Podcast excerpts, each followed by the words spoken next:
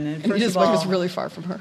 I want to welcome you all to this kickoff event for a constellation of programs that we are calling under the umbrella of Journeys, Bridging the Us-Them Divide in the Global Refugee Crisis. And we are so honored to have this distinguished panel of guests with us tonight for a conversation. And the way we're going to run the evening is that we're going to have a conversation among us as opposed to just formal presentations. And then we will have a chance to open it up for questions. And when we do have questions, we're going to ask you to hold off till we get you a microphone, because we're taping this, so we want to make sure that we hear your question for our opportunity for engagement.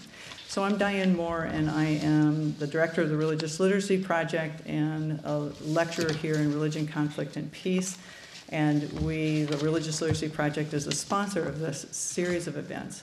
And the kickoff event really is appropriate for us because we have this global refugee crisis with numbers that are literally unfathomable to us. 22+ million refugees, 65+ million displaced persons around the world. And aside from the importance and the critical importance of understanding what is causing this massive humanitarian crisis, and that's an important dimension of what we're doing both through the Religious Literacy Project and through my teaching, and I know many of my colleagues are doing the same. We have to understand the facts and figures, we have to understand the motivations and the causes, but we also need to be able to put a human face to these remarkably tragic experiences that so many people are facing. And that's especially challenging, I think, for us here in the US, and I think in many parts of the quote Western world. So that's really the focus for this series of events, is to bridge these gaps, bridge the us-them divide. And the panel tonight consists of both academics and artists, and the artistic dimension of this is really, I think, an underexplored arena in the academy about what the arts can do to help us understand these larger challenges and also bring a human face and inspire the empathy required, I think, for action and for commitment. And so I'm especially excited about kicking off this series of events with this panel.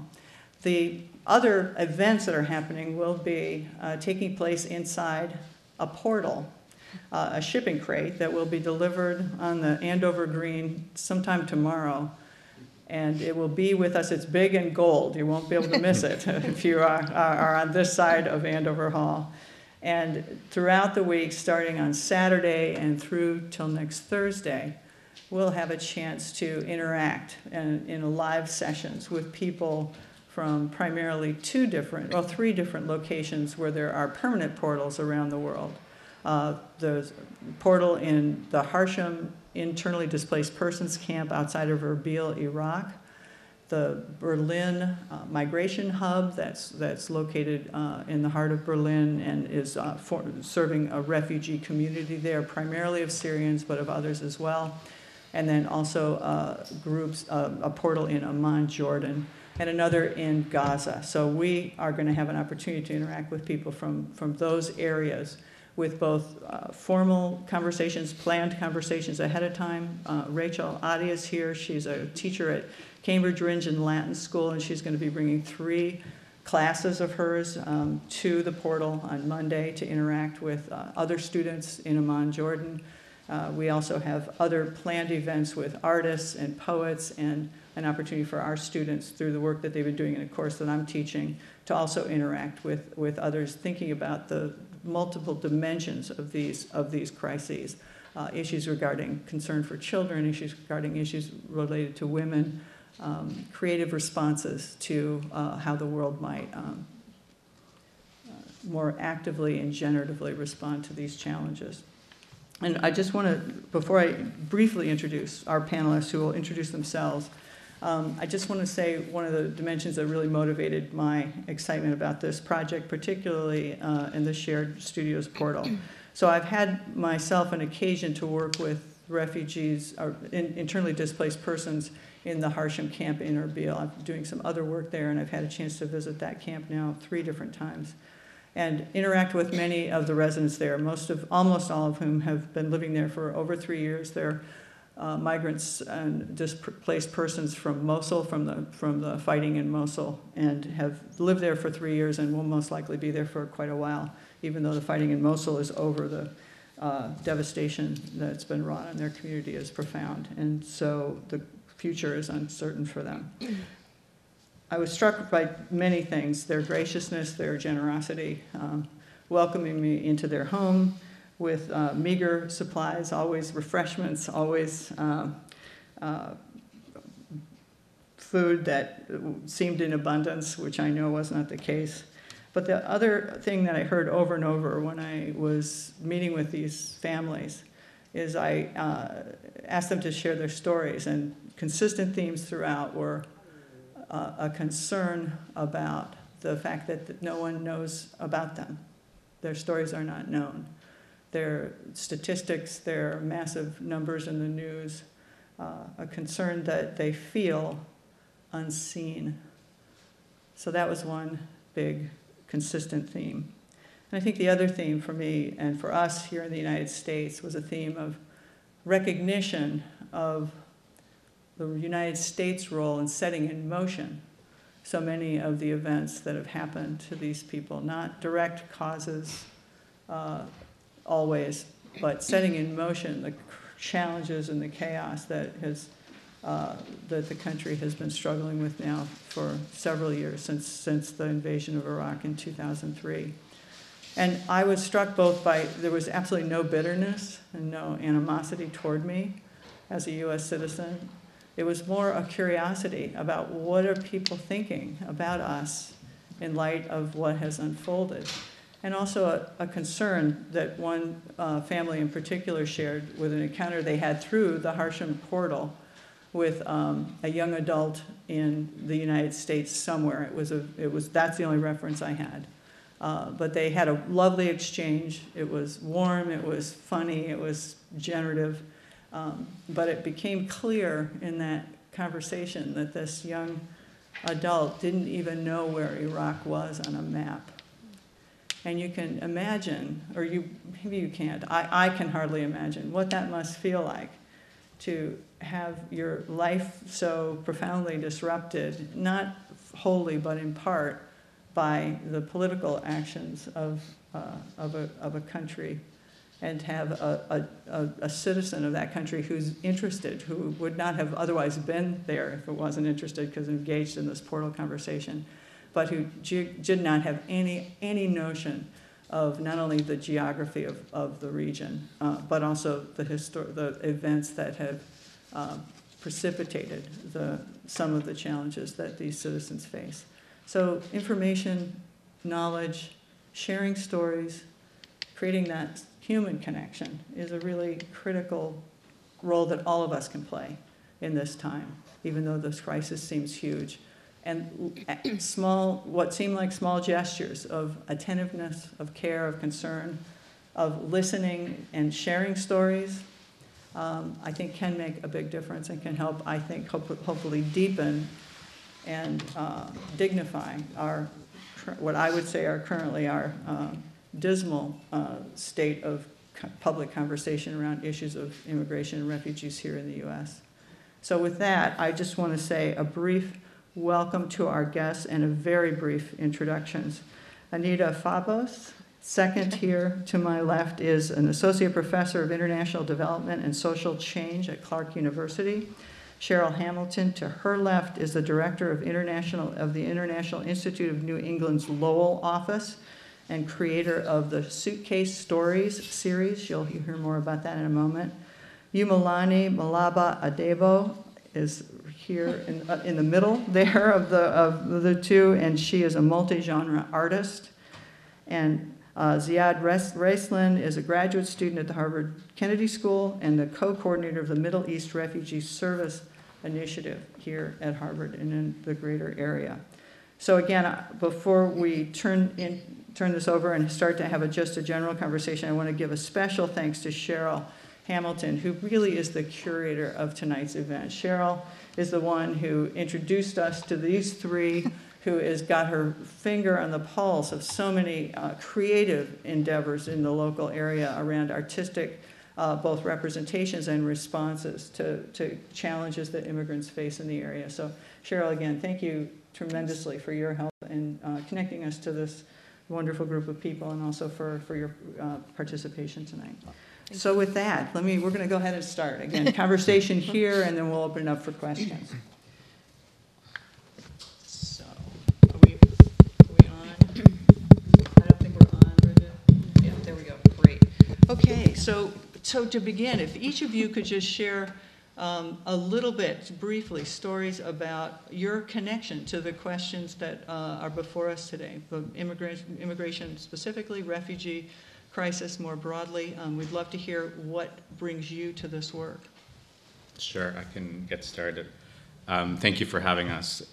So my own story intertwines with immigration. I'm Lebanese Syrian. My dad's from Homs in Syria, and my mom's Lebanese. Grew up in Beirut. And I moved to Canada when I was 18 for college and law school, then moved to New York to work as an attorney. And all my pro bono work during that time was working with victims of sex trafficking, so forced migrants, mainly women from Latin America. And then after 6 years, I came back to grad school to start at the Kennedy School. And this was just around the time when the Syrian refugee crisis was hitting its peak. And so I'm at the Kennedy School as part of this program funded by the Emirati government that brings 10 students from across the Arab world to study at Kennedy.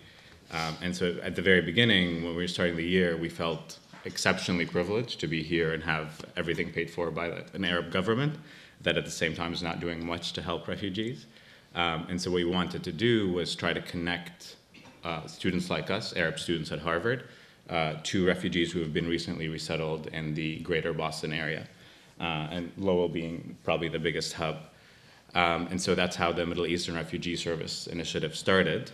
And the idea was at the very beginning, we thought there's a ton of Arab students at Harvard, and they're going to easily want to sign up for this and give back. That was the first picture of it. And we planned the first event where we would match up students to refugee. It would be here at Harvard. And it just happened that the first event was the day after the Muslim ban came into effect. And so the result of that was only an outpouring of support from the Harvard community. So we ended up having 2-to-1 ratio of students to our refugee guests who came down. We were at the Center for Middle Eastern Studies. And at the beginning of the event, we had 2 rules. You're not allowed to say the word Trump. And you're not allowed to say the word Harvard, because we also were trying to demystify this institution. And so we had Arabic food, mostly Lebanese, and 3 musicians from the Berkeley College, who you all should listen to at some point. They're a Syrian, a Palestinian, and an Iraqi who have formed this band. And between the music and the food, everybody had just an amazing time. Great bonds were formed, and that was our first event, all with the help of Cheryl, who we basically had gone to and said, you know, we have a lot of students interested, how can we help? And she said, well, there's a ton of need for social connection. Like, there's a lot of services available, but people need to get out and get to know the community. So that was our first event, and it basically became a formula. We would host folks here. Each student would connect with another. Each Harvard student would be connected to a refugee, and they would commit to one social event. So they would go up to Lowell, they would come down here and do something like go to the movies, something very simple. One student in particular from the School of Public Health brought a Lonely Planet and marked off all the Arab stores in Boston and like with directions of how to get. So there's a lot of creativity in how to connect. And so we ended up having 4 of these events. We connected approximately 50 refugees to over 100 students. And the whole point was to connect Harvard students, but to also bring refugee stories to Harvard. And this is the part where I learned the most, is by the end of it, the 100 students who'd helped out were mainly not Arabs. They were, as you can imagine, Harvard has a lot of students who speak Arabic, just as a minor or out of interest. And the journeys that we learned about were not just east to west.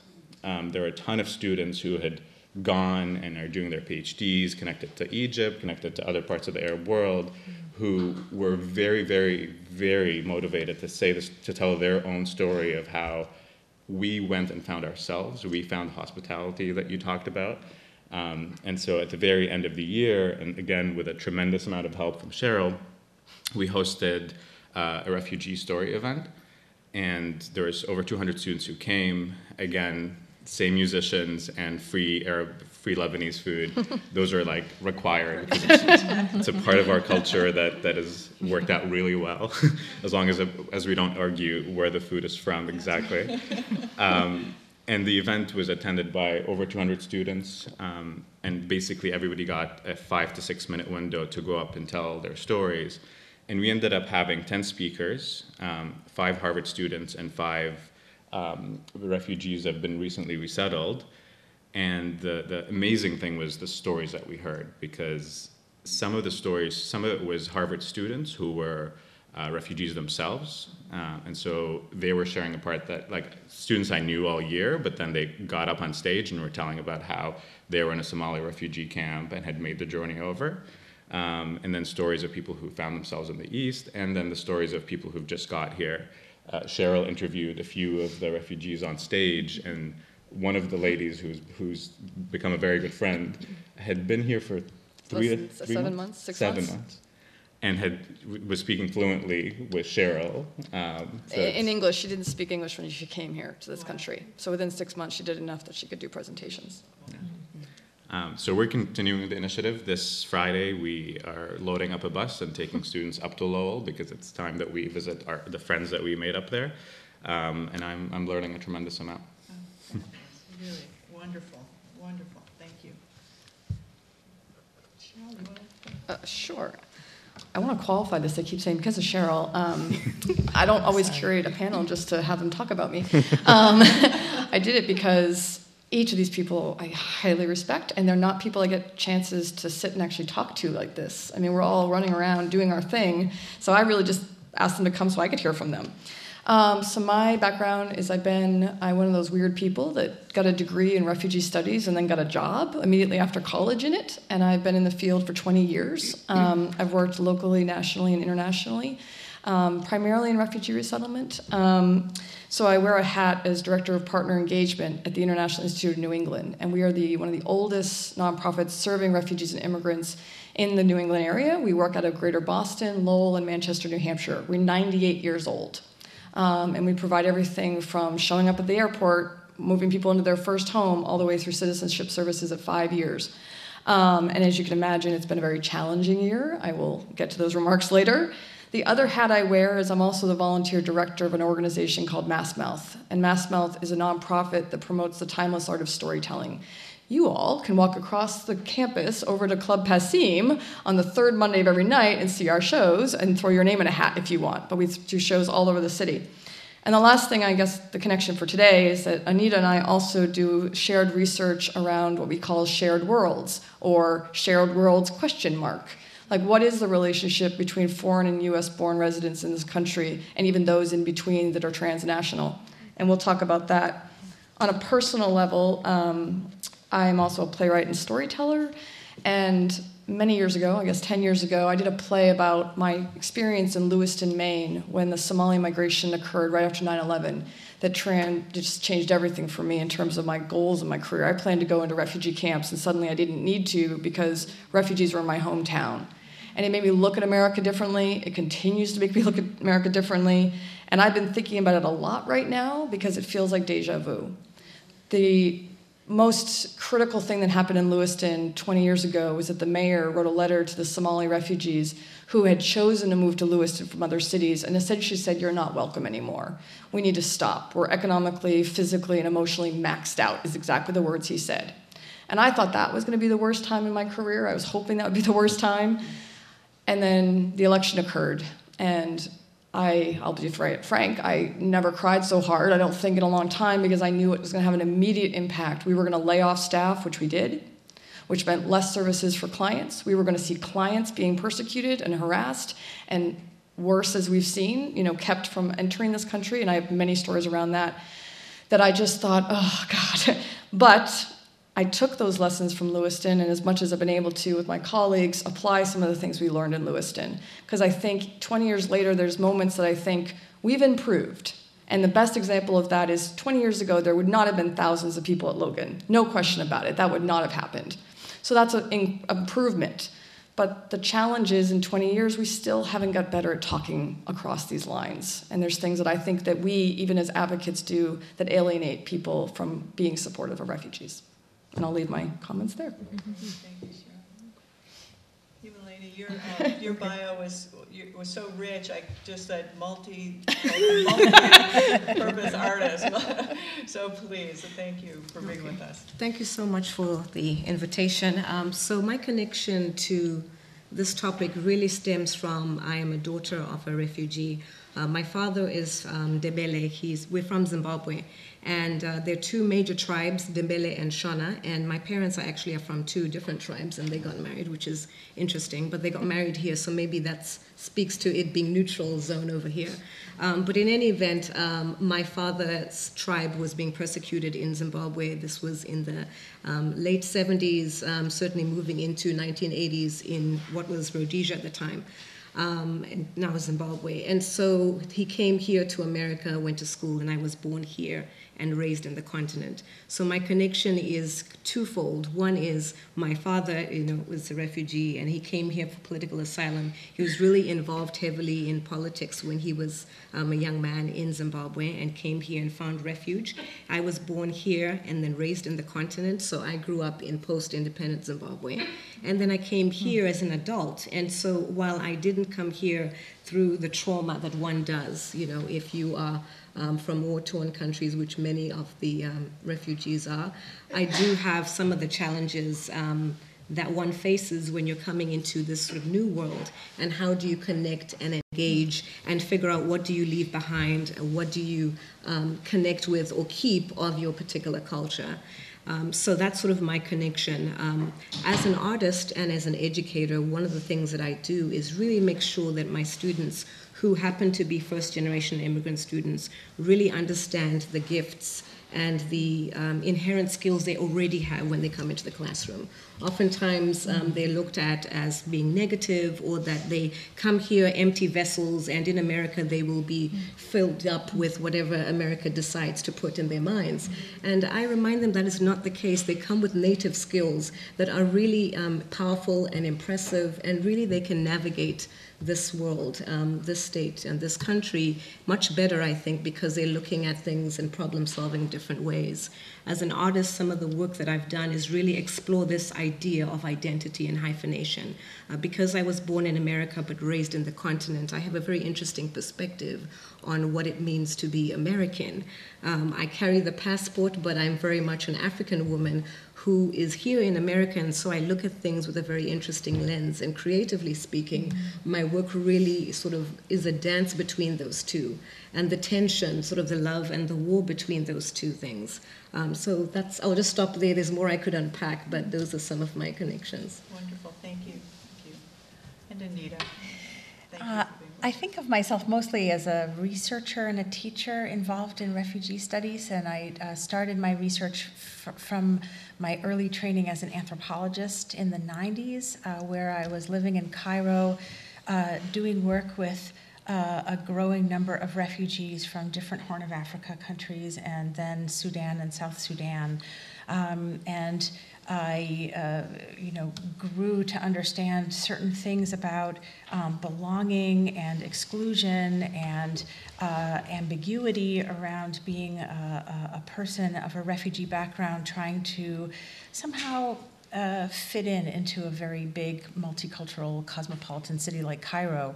And that experience prepared me, I think, to start thinking about teaching refugee studies as a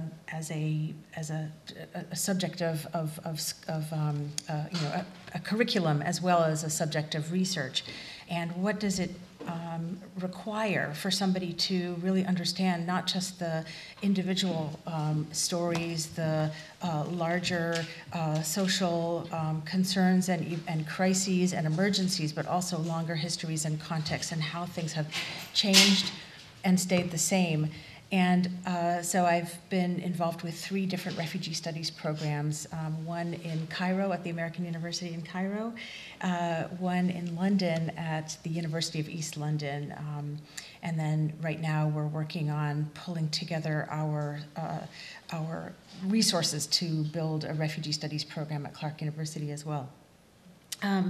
But all of this professional work really does mine some of my early personal background. So in the 50s, my father was a refugee from Hungary. And in those days, also, you know, going back to what some of my colleagues have said, things have changed quite significantly in terms of both who was arriving as refugees, what kinds of welcomes there were, what kinds of resources there were, and what kinds of expectations there were too. So although my father was a proud man, a proud Hungarian, identified with his rural background as a farmer, people were not interested in hearing the story. So that really resonated for me when you were describing these stories unheard. And I think in the back of my mind, although I wasn't originally studying refugees, these ideas continue to speak to me over the years. And indeed, my father's story was not interesting even to his own wife, who was also an immigrant, because I think at the moment, I mean, at that moment in the 50s and early 60s, really the ideas around being American were all about fitting in, all about being that empty vessel where you speak English, you learn the right way to say things, not the ways that I, you know, spoke things. And so I guess looking back, my early childhood was a little bit awkward because I didn't quite fit in, and there were always ways where I wasn't quite catching on to the correct English words for things and so forth.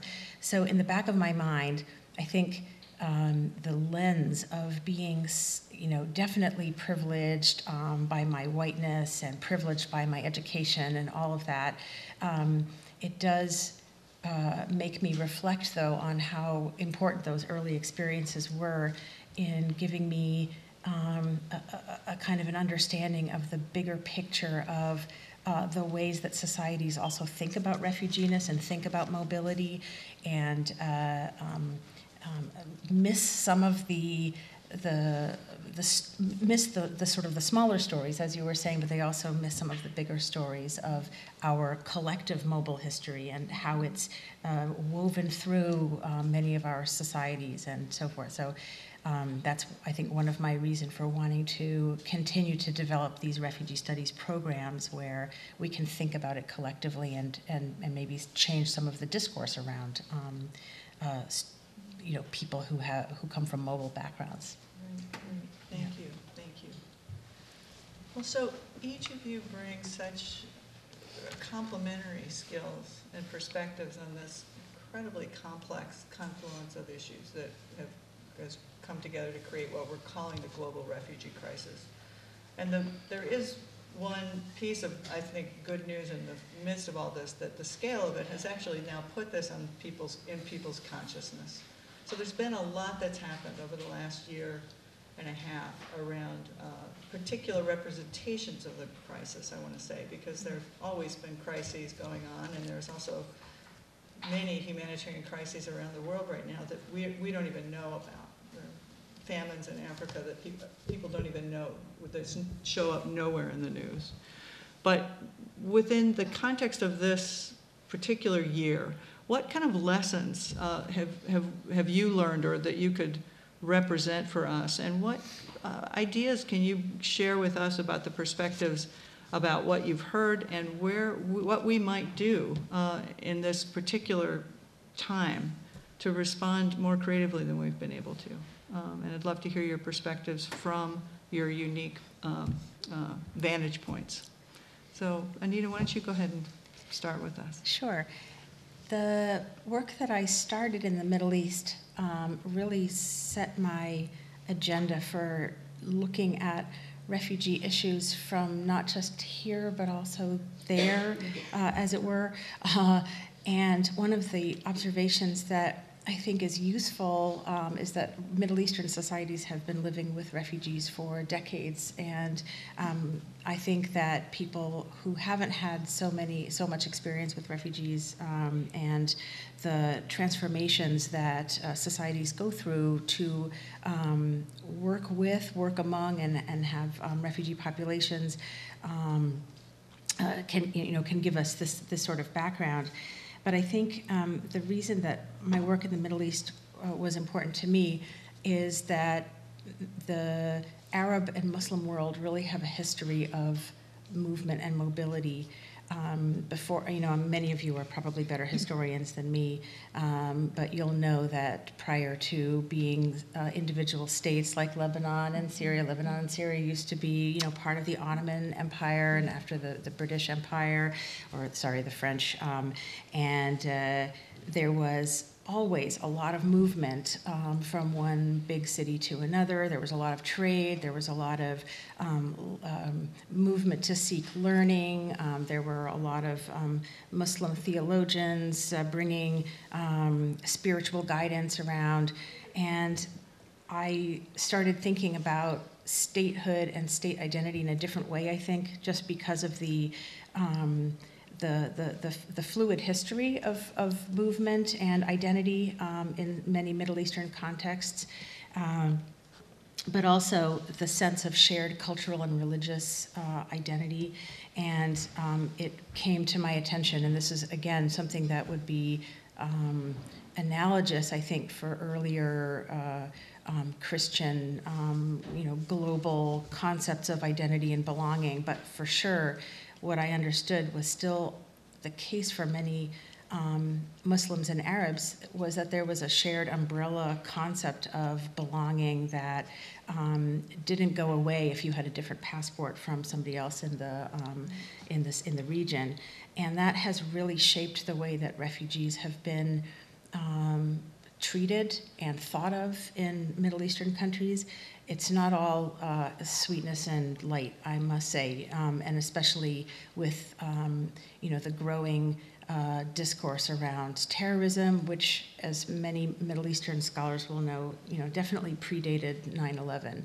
Mm-hmm. These ideas about terrorism and Middle Easterners were emerging before that, and the borders were becoming more and more secure and patrolled, but nevertheless, these shared identities and shared sort of spiritual belonging was there, and I think it still is reflected.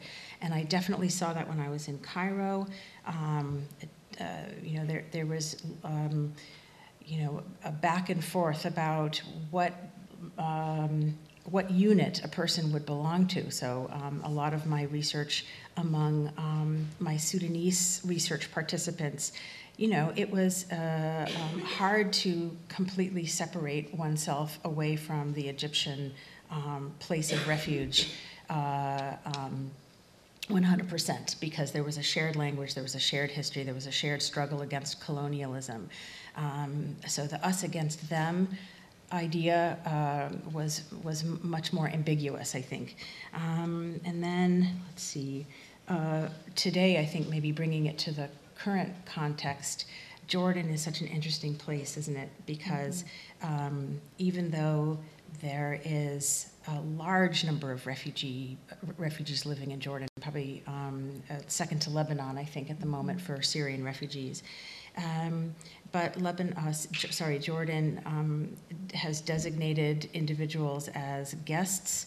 It's a tradition of welcome that is sort of not quite part of the international legal framework of refugee protection. So there are some anxieties around whether people will truly always be guests, and maybe the Jordanian state could turn around and say, okay, it's time for your visit to end. So there's always those anxieties there. I wouldn't consider it necessarily an alternative model to what we're seeing like in the European context and so forth. But contrasting the Middle East to some of the ways that refugees have been thought of in the international state system. I think one of the observations that many of us are starting to make from the academic context is that the idea of there being a state solution, like either refugees go home to their home state or they fit in and become citizens of their current place of refuge, or a place like the United States welcomes them and resettles them as citizens of that state. You're seeing more and more resistance to those ideas. It's harder and harder for various reasons for people to think about going back to countries of origin now. And so there are populations of refugees out of place in many, many parts of the world without a clear sense by the international system, by individual countries, that those individuals will be somehow reabsorbed as citizens of another state, which was very different from post World War II era. And so some of the most interesting research and policy thinking are, you know, what kinds of alternatives are there to, on the one hand, being a citizen of a country, or living as an exiled person for decade after decade, which is facing so many people. And I think, Diane, you mentioned that about Syrians have no necessary expectation of going back to, or Iraqis, sorry, going back to Mosul. Right. So some of these new ways of thinking about home and homemaking are emerging, different ways of thinking about durable solutions.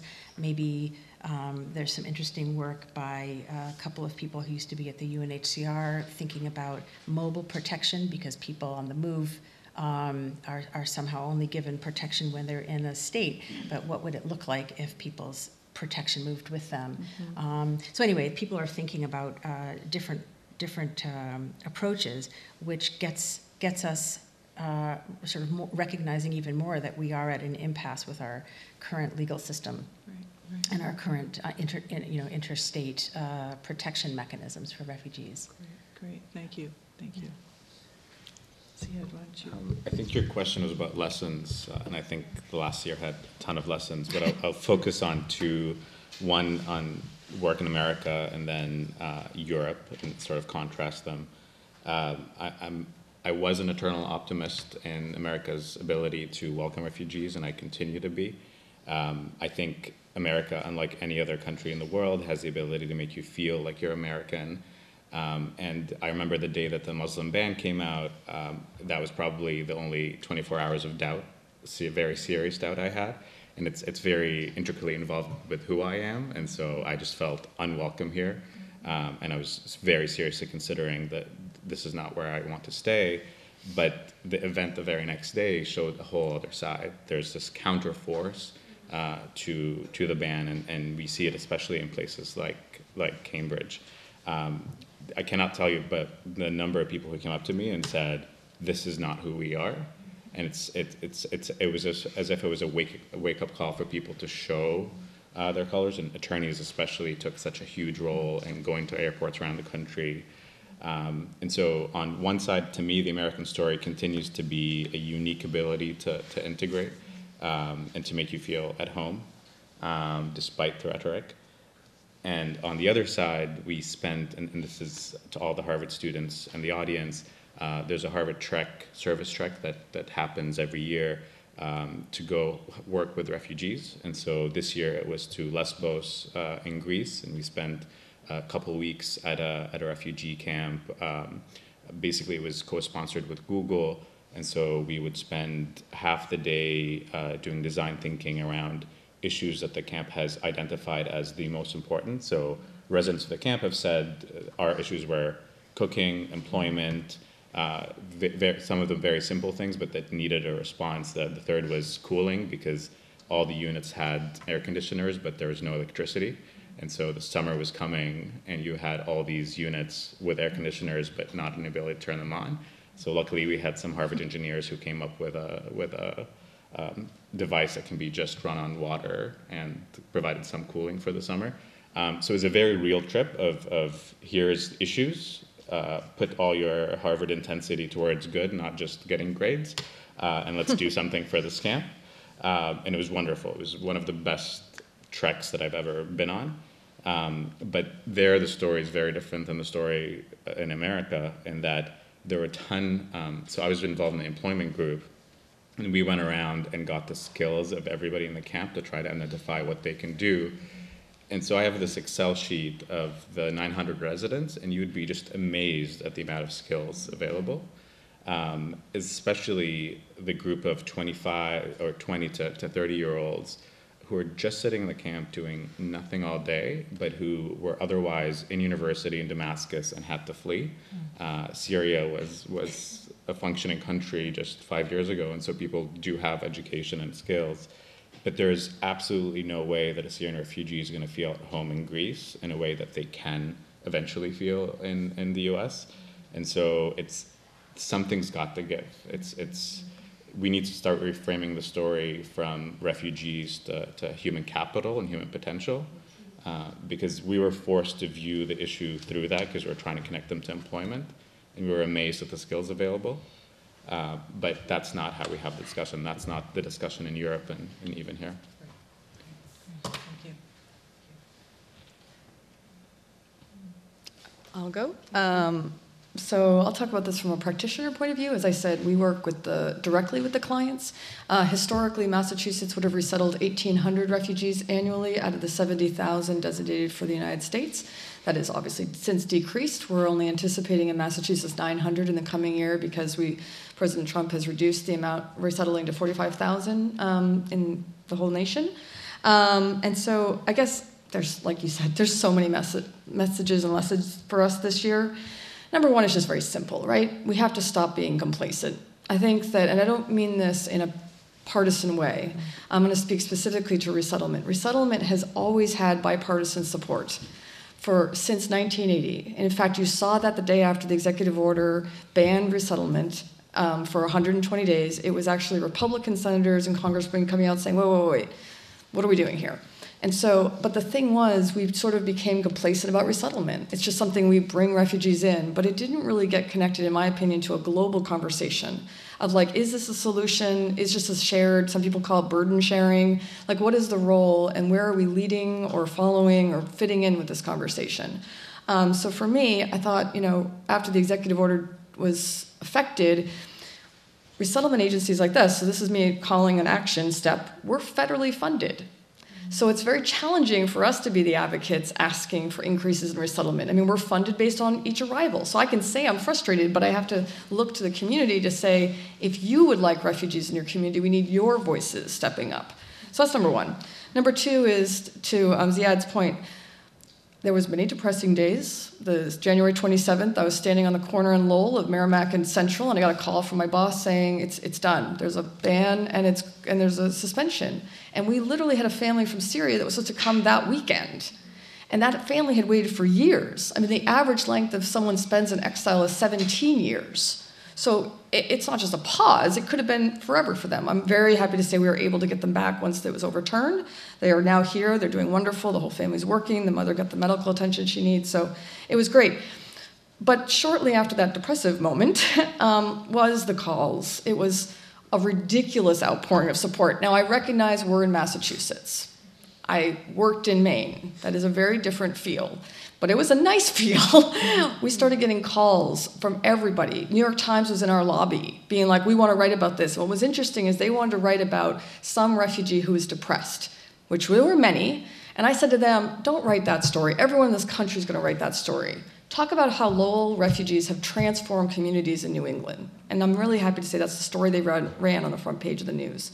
And we have an opportunity to, like, when we talk about bridging us and them, we can create that conversation. Like, you actually have the control. You don't have to just respond to the media. You can direct the media.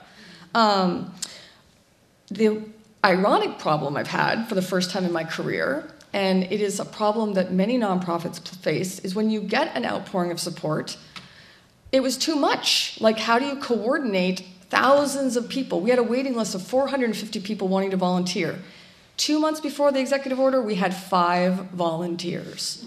And people were getting frustrated with us. You're not using our help. You're not using us. And I'm like, I have a staff of 7 people that are trying to help 75 families. Yes, I understand you want to help, but there's 2 problems. One is I don't have capacity immediately. And secondly, let's be honest, you have to first educate people about how to help. And that is time intensive. So we found a way to, you know, Ziad was just patient with me. I was like, yeah, eventually I'll get you some families. And I'm thankful because they've done more than I even knew about because we just were like, go, you know. But other groups required a lot of hand-holding. And there were some moments that for me, when I sit back and reflect, that are important to consider. One is that I had many, many well-intended public members say, I really want to help. And I'm like, that's great. I want to help a Syrian. And I said, well, 50% of arrivals are Congolese across the whole country because we agreed to welcome 25,000 Congolese. Oh, no, I'm not interested in helping a Congolese. Okay. And one even went so far to say because they wouldn't get in the news for helping. And I get, like, whoever you're inspired by. All of us were brought to this work. I was inspired by Somalis. I have a bias towards Somali refugees because I work with them, you know. But that's really important question to ask. The other thing is, and this is what Anita and I have spent a lot of time with, is we say we're a nation of immigrants. We say we're integrated. But when all of the support the last year has been, what can I give? What can I do for a refugee? I know it comes from a good place, but it creates a power dynamic. And it actually doesn't mean I will share my life with them. I mean, many clients, well-intended volunteers will literally, we had this happen last month. A well-intended person came to interview someone for a mock interview to help them prepare for a job. And the first question was not, what was your profession? They said, so tell me about how bad it was. I don't tell people the worst thing that happened to me when I meet them. But these really are just occasional moments, but they're worth talking about. And so what does integration look like? How does that happen? How do we create that? And there was another thing, which is there was a lot of rose-colored glasses in the first days. Like, we want to help, we want to help, we want to help. And I would say, why don't we just start with, like, showing up to an event? They're like, no, give me a family. And I think that's because you saw in Europe these Germans standing at the airports, opening their arms, having dinner with people. Follow those stories up and ask me where those families are today. Everyone was pointing to Canada. Canada has the secret solution for resettlement. We're going to raise $30,000. We're going to adopt a family. It's all going to be good. If you look at the New York Times pieces now, those same families who open their hearts up are like, ooh, this is hard, actually. How do I get rid of that family? How do I stop working with that family? Is that family sufficient? We started now. The good news is, there really is more good news than not, but I just want to remind us of this. We were able to, the first time in 10 years, start a welcome team project that did match families with refugees. We started small, 3, and the families on both sides really liked it. But it's because we asked of them more to do the social stuff. Now, they helped with housing and jobs and health and everything, but for me, it was when they took them to a movie and when they took them out, because we're not paid and we don't have the capacity to do that. In fact, a social worker is not, in fact, supposed to become friends with your clients, right? It's a weird dynamic for me. I know a lot of refugees, and I have to not go to their homes sometimes. But the one thing I want to say, so this friendship happened, and last week I got to go to the reflection session of the volunteers. And they just said things like the most rewarding experience of their lives, you know, that they thought of themselves differently, they thought of their biases differently, they thought of their privilege differently, like all these really important things said. But I will never forget the person who said, resettlement's really hard. And I said, yes, this is what resettlement agencies are doing. It's hard work, but the harder work is done by the clients. I mean, 120 days they have to be self-sufficient upon arrival. Their funding runs out.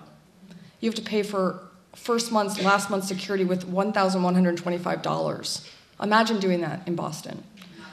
Not possible, no. I mean, but they make it possible in Lowell and Manchester and by sharing rooms. It's remarkable. But the last thing I want to have you think about is I don't think it's President Trump that's going to kill resettlement in this country. He certainly has made it a lot harder. But resettlement was already threatened by the fact of how it's funded. It's slowly drying up in urban areas, which is resettling refugees into rural communities, where different questions are posed, and they're honestly sometimes more fair. Are there enough jobs? Is there enough housing? So if the affluent urban areas can't change resettlement to make it affordable, We're not resettling refugees in this country.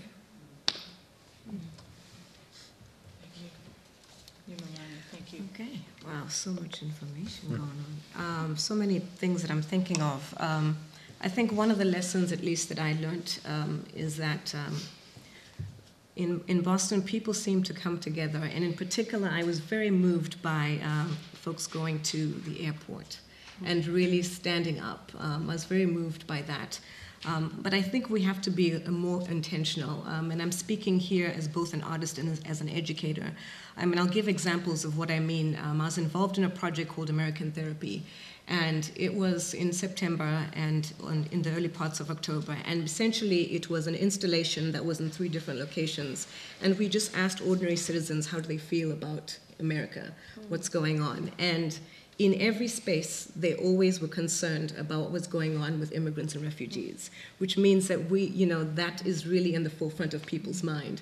And so basically we had conversations with them one-on-one, and poets and visual artists were really creating work based on that conversation. So there was a lot of power in that one-on-one conversation we had with strangers from all walks of life in different parts of Boston. And so that was a really practical and engaging way to really figure out what's going on in the minds of Americans. The other thing I'll say is being intentional about being in the classroom as educators, really understanding and knowing who the audience is that we have in our classroom. As I mentioned earlier, I'm a professor at Endicott College. I teach creative writing, academic inquiry, those kind of classes.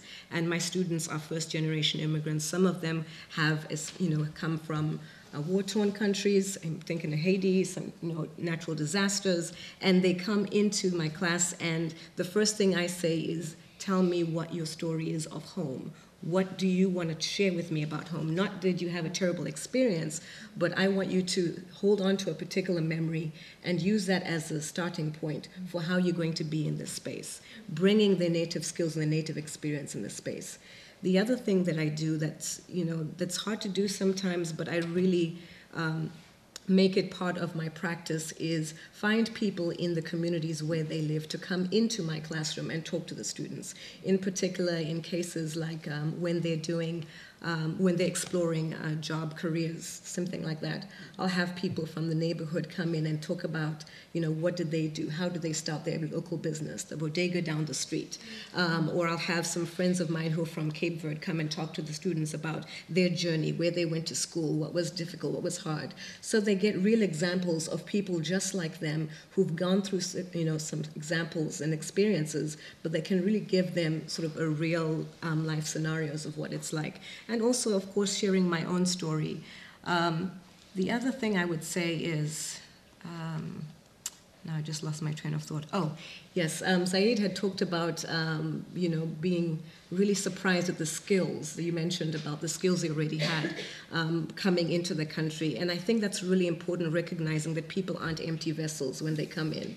And so really ask them what it is that they know how to do versus thinking about that you already know what they're bringing to the table. And recognizing that many of the refugees that come already have bachelor's degrees, have been doctors and lawyers in their respective countries, and they've just been, you know, at the refugee camp, like you said, doing nothing, but really wanting to use their skills, being desperate to do so, and when they come over here, trying to find ways. I think it's the onus is on organizations like yours is trying to find ways to make sure that they're able to continue or find pathways to continue what they are doing, and I think that's really the challenge. In another hat I wear is I'm a parent, and I think it's incredibly important to be involved in the school system as parents, as folks who take care of kids, to really make sure that their voices are heard within the space, education space. So that means how do we connect with parents? How do we connect with refugee parents and immigrant parents to engage in their children's learning? How can they bring the school officials, bring that their cultures into the space to really make it feel like they belong, and to honor their spaces both in language and in experience? So there's many layers, but I think there's certainly, I've seen a lot of movement, at least, you know, in the in the organizations I've been involved with. The Boston Public School has a citywide parent council. I'm very involved in that, and I think it's really important to have other voices. Otherwise, you just have 12 people just sort of shaping everything without having immigrant voices present to really say, no, actually, this may not work. I'll give you an example. When you're thinking about a fundraiser for my son's school, they wanted to hold it in a location which was very Irish focused, you know, and that's fine, except that the diversity of the students are not reflected. So I was like, well, you need to think about either a neutral place or a place where everyone can get to, but it's not going to feel like it's dominating one culture. And just being able to say that and people hear that, I think, is really important. And the same way with being very intentional about bringing literature and writing and creative things into the classroom that reflect the diversity of your students, so that you're not just, you know, talking to them about English literature that has nothing to do with their culture. And that means us as educators really need to work the extra mile to find stuff that reflects our students so that their work is engaging. So. Wonderful. Well, thank you. We're going to open it up for questions. So as you're preparing, please, again, we've got a couple of mics. That will roam around. But let me just say one thing. I mean, I think an important dimension of what I'm hearing from all of your contributions is this, the challenge of what it means to change the narratives. Not just change the narrative of refugees and immigrants as threats and threatening. And unfortunately, we have a long history of that here in the US. So this isn't unique to our contemporary situation. But it's so changing the narrative, so not the enemy or the people who are going to take away our jobs or who are threatening to us in terms of their bringing criminality into the country. It's also though shifting the narrative from the notion that we only have we're the ones who have something to offer. So the potential for a more paternalistic response, which I think is a great danger among us with all the best intentions. And for me, the image is, what does it mean to shift the narrative to say we need people of diversity to make us who we say we are as Americans. If we really are a community of refugees. And we are, by the way, factually. I think that's the other terrible, horrible irony of this, of course. Every one of us here except the native peoples who inhabited this land for just tens of thousands of years before Europeans and others came. We are really, truly all immigrants. But what does it mean to say, to shift that narrative to say we need one another? And that is such a rich possibility, and we're a long way from that. But I feel like that nature of that narrative shifting, I think, is key to representing the kind of dignity that's required, and the sense that we are.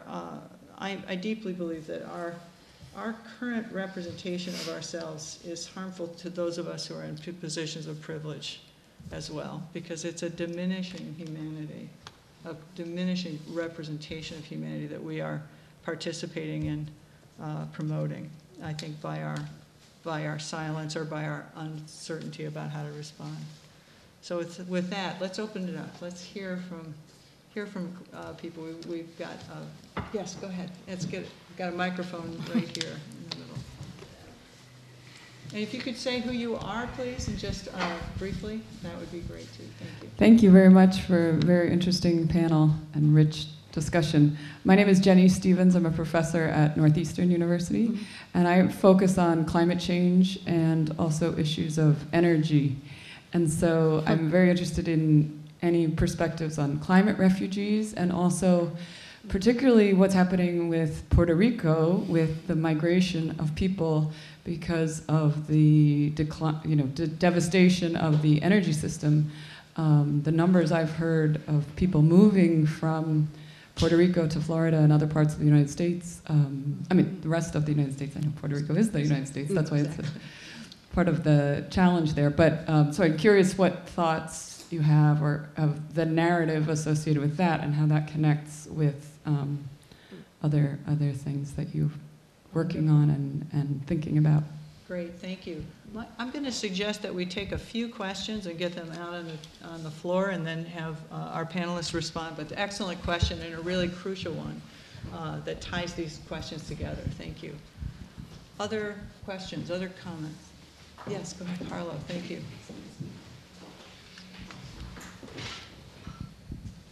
Hi, thank you guys for being here. That was so informative. My name is Harlow. I'm one of Diane's students in the class she mentioned. I have two connected questions. One is, I wonder if you can delve deeper into the balance or the line between feeling American and feeling integrated, and also not coming as a blank slate and being able to you know, not have to erase everything from before you might come to America. And then with that, how do you ever worry about, and then if so, how do you kind of buffer against the possibility of like fetishizing the exotic in telling and hearing stories? Thank you. Excellent, excellent question. Okay. Any others for the, just to get on the floor? Yes, thank you. This was just one brief comment in terms of something that you said a little bit earlier that sounded very Ben Carsonian, I would say, when you just talked about that this land in North America was settled by Indians for many thousands of years and that we're all immigrants, but that's the clarification should really be about Afro-descended peoples here being from being enslaved Africans. So just that clarification. Critical point, thank you. So my question is, I'm very interested in the, well, I understand the necessity of changing the narrative, right? Let me preface this by saying, back up a second, that I don't really know much about the dynamics of social change and how it happens. And I know that people study this and that there are theories about it, right? So what I would like you to comment on is, what's the relationship between quote unquote changing the narrative and some of the ways that you are all doing it and actually affecting a change in a law or a program at, say, the state level? So that's my question. Okay, I think we've got a lot on the table here, so I'm just going to you all choose to respond to whatever question moves you. So go ahead, Cheryl. All right, I'm trying to be brief. But I really appreciate what you just said, because I'm sometimes seen as controversial on the topic of how we talk about immigrants and refugees, and I'm not, and like all of us, I'm still coming to my own decision. But I actually have a problem sometimes with the fact we always say we're a nation of immigrants, but I have a problem with it particularly in one context, and it's how we talk to people who are anti-immigrant. In Lewiston, Maine, when people would ask questions about money or about school or about even their concerns about Muslims, because we really were not exposed, a well-intended immigrant advocate would be like, well, we're a nation of immigrants, how can you not be supportive? That doesn't answer their question. In fact, all you've done is alienate people further. And so even if we are, and then there's the question of, are we? Now, sure, historically we are, but I am second generation and I feel no immigrant connection. And that has to be strange because I work in this field. And I think we've proven in research over and over again that second and third generations either were encouraged not to identify with their immigrant history or just don't, because we're becoming increasingly global. I come from a family where half my family voted for Trump. They love Trump. And half my family, I think, supports me. Not always sure. But I'm struggling in my own family to have these conversations. But the things and the small things, I'll just try to summarize all those questions, is what each of you talked about was labeling and identifying and putting people in boxes, right? Are you an El Salvadorian, unaccompanied minor? Are you a refugee? Are you an immigrant? And as a service provider, the narrative I'll share is that funding drives those awkward boxes often. We can't serve asylum seekers until they're granted asylum. We can't give the same resources to a refugee because our city government or our state government doesn't allow us to. But if you sit with a mother who is fleeing gang violence and you sit with a Somali woman who is fleeing genocide, they have more in common. So very quickly, I'll say how I personally have tried to tackle it this year, which is I launched a series called Suitcase Stories. It was something I wanted to do for years, and I guess it just worked out, the timing. And Suitcase Stories is a series that's traveled around Boston, we've had 7 shows, 5 college performances in addition. It's going to be on national television in 2 weeks, very excited. And what we did was we put just stories front and center. And I'll never forget the woman who came up to me at the first show and said, okay, I came to this because I thought I had to. I was like, I don't know what that means, but she says, I thought it was just going to be really depressing stories of refugees because it was billed as help refugees because the funding was going to refugees. And she says, I was really surprised by what I saw. There was like humor on stage, and there was an immigrant telling a story about a refugee, and then there was me, like white girl talking about a refugee, right? And she said, I think I get it. You're trying to find the things we have in common, not the identity politics. And I said, I think we're trying to do both. And some shows we did better than others. But what I love, the one thing that brought me joy, is being backstage and watching the tellers, some of whom have never told, 21 of the 32 people had never shared their stories, walk off stage and suddenly see themselves in somebody else. It was the daughter of the Holocaust survivor hugging the Congolese genocide survivor, and neither of them ever having met anybody from those groups. We may not have transformed the bigger society, but I know, even through the power of Facebook, suddenly all these relationships are forming. And I think through that, as we saw to, sorry, I'm talking a lot, but I learned this lesson, and it's going to be a weird comparison, but it just reminded me of this. The LGBTQ marriage equality has been often, I hate not saying it's the heterosexuals, but it was when people who were straight came up and said, my life has been impacted by someone who's LGBTQ. It requires people who are non-immigrants to say how your life has been impacted. And that's not to say we shouldn't make front and center voices of immigrants, but we shouldn't be afraid to talk about immigration if we're not. I'm going to try to tackle both Harla and changing the narrative questions. I want to first stress what Cheryl said about the importance of the social connection. I remember being 18 and moving here and calling my mom the first day I got here and asking how to make eggs. And she started crying. And I still don't know how to cook today because I've never called again. So when you move, and I can speak English pretty well, so I think people lose sight of how hard it is to move to a new country and how the small things are things we don't even think about. So connect with someone and just go out. Like, don't just tell them to meet you somewhere. Go to Lowell and take the train down and do the very simple things that you take for granted but that people need help with. And I think that it's so time-consuming for one organization of 7 people to do. But if you have one connection, and we all have one connection, we can really make a difference. On the question of American versus connected, I don't think there's any one-line answer I can give you that'll be satisfying. It's an issue I grapple with every day, and I always think, am I being Arab enough? Am I being true to who I am?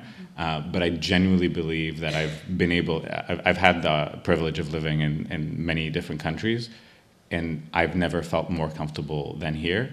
And unfortunately, it's with the changes in the Middle East, I'm becoming more comfortable here than where I'm from. But the next part of what you said is super important, which is fetishizing the exotic. We struggled a lot with this when we were planning our storytelling event because we basically had established these connections, and I said to the Mercy folks, okay, you all have refugee friends now. Who do you think would be great to come on stage and tell their story? And there was a lot of discomfort with even asking, but it turned out to be the other way. People wanted to share. And if I recall correctly, Cheryl, you can correct me, nobody came up and said, you know, I remember being on the boat, I remember like the stereotype of what you'd expect the narrative of a refugee to be was not at all there. It was what meant to people most about their journey, and it really differed and varied. But it's something so important to keep in mind as we have these discussions, because it's a mental heuristic sometimes, but we have to be very respectful of people's experiences and how traumatic that can be to retell. And I'll end very quickly with the changing the narrative. So I think as an Arab Muslim man, it's so easy for me to be in this bubble right here in Massachusetts and have people be very accepting and welcoming. It would be awesome to never have to leave Cambridge. But I think what the last election told us is how much of a bubble it is. I remember the day after the election, I hate to make an analogy to you remember where you were when JFK died. I remember when I found out the result of the election very well and who I was with, because nobody saw it coming. The entire Kennedy School was like, what the hell? And it's because we've been living in our bubbles and not going out. So I think it is incumbent on me to go meet people who are from the other side to say, I genuinely don't think that they have nefarious intentions. They just have, they're ignorant. They have a stereotype in their mind of what it is to be Arab and Muslim, and the news and what's happening with terrorism around the world isn't helping. But there are a lot of Arabs who are not associated with any of that. And for us to step out of the bubble and the comfort and talk to people and make connections across the aisle, I think helps changing the narrative. And I do think it's incumbent on us because, again, I think I have a tremendous amount of privilege to be here. And even folks who are resettled, they're the lucky ones. They've made it out. And so we can help in changing that narrative to give back. I think for me, I'm going to try and answer many of the questions that were posed. The balance between being African and Zimbabwean to me is something I'll probably be working out for the rest of my life. It's very difficult. But I think one of the things is I acknowledge the different sides of me. I acknowledge both their strengths and weaknesses in both, and I try and do my best to sort of merge the best things and sort of leave behind what I don't think is functional. And I would say the perk of, you know, having a whole other set of skill sets is that I can sort of pick and choose when I like. For example, when my son was born, I carried him on my back with a piece of material. It was like $5, if that. And I didn't spend tons and tons of money on a Baby Beyond and all this weird, strange, crazy things. And I was like, this makes no kind of sense. For $100 and something, I can just, you know, get old school and go village, you know? And I did it. So, I mean, it makes sense. I think I pick and choose what makes sense. And I think because I have a son and he is second generation, you mentioned that, I have to be very intentional. We have to be very intentional about making sure he knows where he's from. And I do have to acknowledge that I am privileged in this sense that A, I carry an American passport, so technically, hopefully, I won't be thrown out. But B, it also means when I go home to my native country, I am a foreigner. And that in itself is somewhat problematic because I'll go to the airport and they'll be speaking in my native tongue and trying to get extra money from me. And I'm like, I know what you guys are talking about. Like, no, I'm not going to give you extra. You know, so there's that. And then and then everyone in my country is like, well, where are you from? And I'm like, what do you mean, where am I from? And I'm speaking in my native tongue and I'm like, I'm very Zimbabwean. And they're like, no, are you from Barbados? And I'm like, what is happening? People don't see me. And it's really quite interesting not being seen there. And the same thing happened here. But I think really it's just a question of you holding on to what makes you you, sort of finding home where you are. The other thing I would say is in response to sort of the exoticism factor. As an artist, one of the things that I try and do, and Cheryl gave me the opportunity to share my story on Suitcase Stories, she mentioned. And so I shared a story, Seed, Soil, and Water, about my experience of coming to America. And I chose specifically that aspect because to change the narrative, because people assume if you're African, you came because, you know, you're poor and starving or there was war, and that's not how I came. I came voluntarily on the plane, said, bye, Mom, I want to go find myself, and I did. And I came. So you know, and that's a very different scenario than you're used to. And so for me, it was really important for to remind people that there are multiple layers of ways in which you can be. And so it is my duty as a privileged African, as a privileged American, is to use that platform to be able to support. How do I do that? I was telling Cheryl earlier, last year when the day of the election, I was so traumatized. I was crying and weeping and screaming, and I was like, what am I gonna do? And so someone sent me something from the Center of New Americans, and it was a fundraising event for writing poetry every day in the month of November, and to support immigrant initiatives, to, you know, citizenship classes. And so I'm like, this is it. This is something I can do. I am writing poetry, you know. So I wrote poetry, I raised some money, and I felt really good. And so that was something that I could actionably do to change how I was feeling and to really be part of it. The other thing is just really being involved in connecting with organizations that work and support immigrants here in America, even dance companies. For example, Danza Orgánica, you mentioned Puerto Rico and climate change.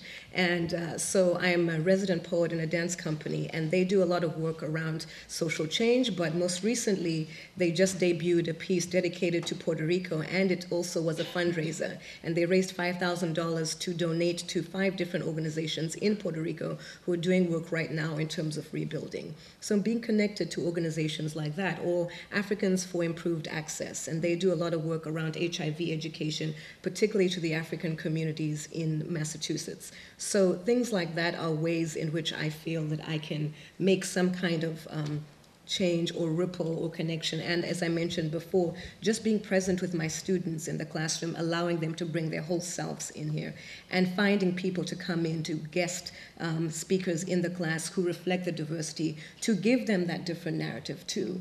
So it's not just, oh, you know, a Congolese person came from the war and they're not doing anything, but hey, they were a doctor and they started a nonprofit or different things like that. So. You can see her on the World Channel on November 20th. Don't miss it. World Channel, November 20th. She'll be featuring, she's the opening act. Unfortunately, we are out of time. Oh, Anita, sorry. That's fine. This was so inspiring. So, and I want to thank our panelists, first of all.